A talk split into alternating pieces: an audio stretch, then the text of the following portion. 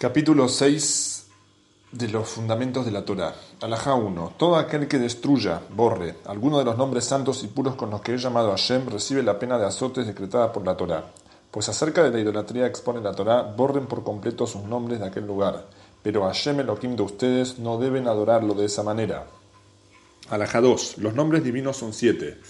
El tetragrama, Yud, después la Hei, después la Vav, después la Hei, que es un nombre explícito que también se puede escribir Aleph, Dalet, Nun, Yud. Entonces, Yud, Kei, Vav, Kei, o Aleph, Dalet, Nun, Yud. Segundo, Kel, Aleph, Lamet, Eloka, Aleph, Lamet, Vav, Hei. Elokim, Aleph, Lamet, después Hei, Yud, Mem. Eye, Aleph, después la Hei, después la Yud, después la Hei. Shakai, Shin, después Dalet y Yud. Y Tzvakot, Tzvaot. Quien borra siquiera una sola letra de estos siete nombres recibe la pena de azotes. 3. Está permitido borrar lo escrito delante del nombre divino que tienen la función de prefijos. Por ejemplo, la Lamet de Lamet, Yud, Kei, Vav y Hei, o la Bet de Be Elohim, y casos similares. Pues no es sagrado como nombre divino mismo, pero está prohibido borrar lo escrito detrás del nombre como sufijos, como sufijos. Por ejemplo, la ja final de eloqueja o la ja y la men final de loquejem y casos similares, pues tienen el mismo estatus que las demás letras del nombre divino debido a que el nombre les confiere santidad. No obstante, si bien son santas y está prohibido borrarlas, quien borre dichas letras sufijos no será azotado, pero sí se le aplica la pena de azotes por rebeldía. Acá explica, es decir, su castigo no es punible por la Torah, por lo tanto no recibe los 39 azotes propiamente dichos, pero sí recibe un castigo de azotes que impusieron los sabios, cuya cantidad varía de acuerdo a lo que consideran necesario. Alajá 4. Si se escriben las letras Aleph y Lamet, que son las primeras dos letras de Elohim, o la Yud y la Hei, del nombre de Hashem Yud, Kei, Vav, Hei, está prohibido borrarlas, no es necesario aclarar que tampoco se debe borrar las letras Yud y Hei, que conforman un nombre divino en sí mismo, debido a que se trata de una parte del nombre explícito. Pero si se escriben las letras Shin y Dalet del nombre Shin Dalet Yud, o la Tzadik y la Bet del nombre Tzvaot, sí pueden borrarse. Explica acá, porque no tienen ninguna santidad si no se finaliza de escribir dicho nombre divino. O sea, si se escribe la mitad del nombre de Hashem, pero que en sí mismo compone uno de los nombres de Hashem. Por ejemplo, la Aleph y la es un nombre de Hashem. Y también es la mitad del nombre de Elohim. Es es un nombre de Hashem y Elohim es otro nombre de Hashem. Aunque tenga la intención de escribir Elohim, con escribir la Aleph y la ya está prohibido. Pero se escribe Shin Dalet nada más, o Tzadik Bet, ahí no es el nombre de Hashem, por eso no está prohibido. Alajá 5. El resto de los calificativos con que se alaba a Hashem como compasivo, misericordioso, grandioso, poderoso, imponente, fiel, celoso, fuerte, etc., son como los demás escritos sagrados y está permitido borrarlos. Explica, pues no son nombres divinos, no obstante, solo está prohibido borrarlos en caso de ser necesario, de lo contrario está prohibido.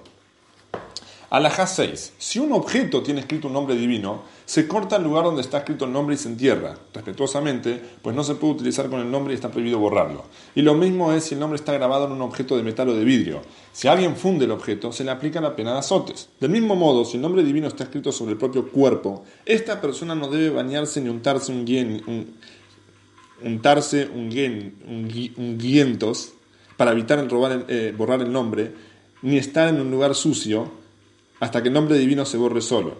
Si precisa sumergirse en una mikve, aguas rituales, como parte del cumplimiento de un precepto, cubre con una cinta la parte del cuerpo donde tenga escrito el nombre y luego se sumerge. En caso de no tener una cinta, que busque una, que no lo ajuste demasiado, pues entonces tal cinta actuaría como separación entre el agua y el cuerpo de la persona y ello invalidaría el, sumergimiento en la mikve. O sea, no puede haber algo que separe entre la persona y el agua. Entonces, si esta cinta está apretada, va a hacer que haya interrupción.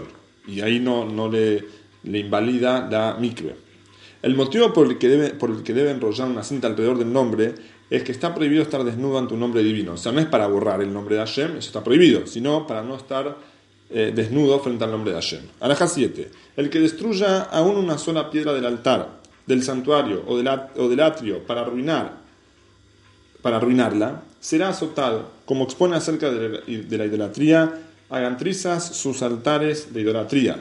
Y también no actúen así con Hashem, el Dios de ustedes. Entonces, acá se aprende que si uno lastima una piedra del altar o del santuario, entonces está haciendo una prohibición. De igual modo, el que para arruinar queme madera consagrada al gran templo será azotado, como expone, y quemen a fuego sus árboles, Asherá, que son de idolatría, no actúen así con Hashem, el Dios de ustedes. O sea, lo que dice acá para dañar es a diferencia si uno rompe una piedra del santuario o, del, altar o alguna cosa así con la intención de arreglar ese lugar. Ahí se puede.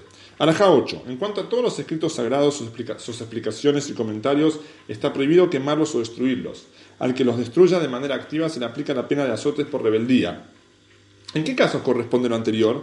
En el caso de los textos sagrados escritos con santidad por un israelita pero si un hereje israelita escribe un Sefer Torah, entonces ha de quemarse junto con las referencias sagradas que contenga, debido a que el hereje no cree en la santidad de los nombres divinos y por lo tanto no las escribió en aras de su nombre, pues para él es como escribir cualquier palabra, y por ello los nombres que, él escriba no tienen estatus de sagrados y es un deber quemarlos, para que no quede recuerdo de los herejes ni de sus acciones. Pero si un no judío escribe un nombre divino, el texto debe ser enterrado. Lo mismo se aplica a los textos sagrados desgastados o que hayan sido escritos por un no judío, hay que enterrarlos. Alajá 9. Todos los nombres divinos expuestos en la sección de Abraham son sagrados y por lo tanto está prohibido borrarlos. Incluso lo dicho, Señor mío, si hallado gracia, ¿sí? en Génesis 18.3, es también sagrado. Respecto de los nombres que a simple vista podrían parecer que aluden a Hashem, expuestos en la sección sobre Lot, el sobrino de Abraham, son profanos, es decir, no aluden a Hashem, por lo que se podrían borrar, excepto, por favor no, amo mío. ¿Sí? Mirá, yo, tu servidor, me he congraciado. También en Génesis 19 y 18. Todos los nombres expuestos en la sección sobre la colina de Binyamin, estos en Jueces, capítulo 20, son sagrados. Todos los nombres expuestos en la sección referida a Mija, también en jueces 17 y 18, son profanos. Todos los nombres expuestos en la sección referida a Nabot, en Reyes 1, capítulo 21, son sagrados. Toda mención del nombre Shlomo en el Shira Shirim, Cantar de los Cantares, es sagrado, pues saluda a Hashem. Pero en este caso pueden borrarse, como el resto de los calificativos divinos. Excepto el siguiente, la siguiente mención, las mil son tuyas, Shlomo. Ese versículo sí es sagrado. Todas las menciones del rey expuestas en los libros de Daniel son profanas, fuera de la siguiente, tú eres el rey, el rey de los reyes, que es como las demás calificativos divinos.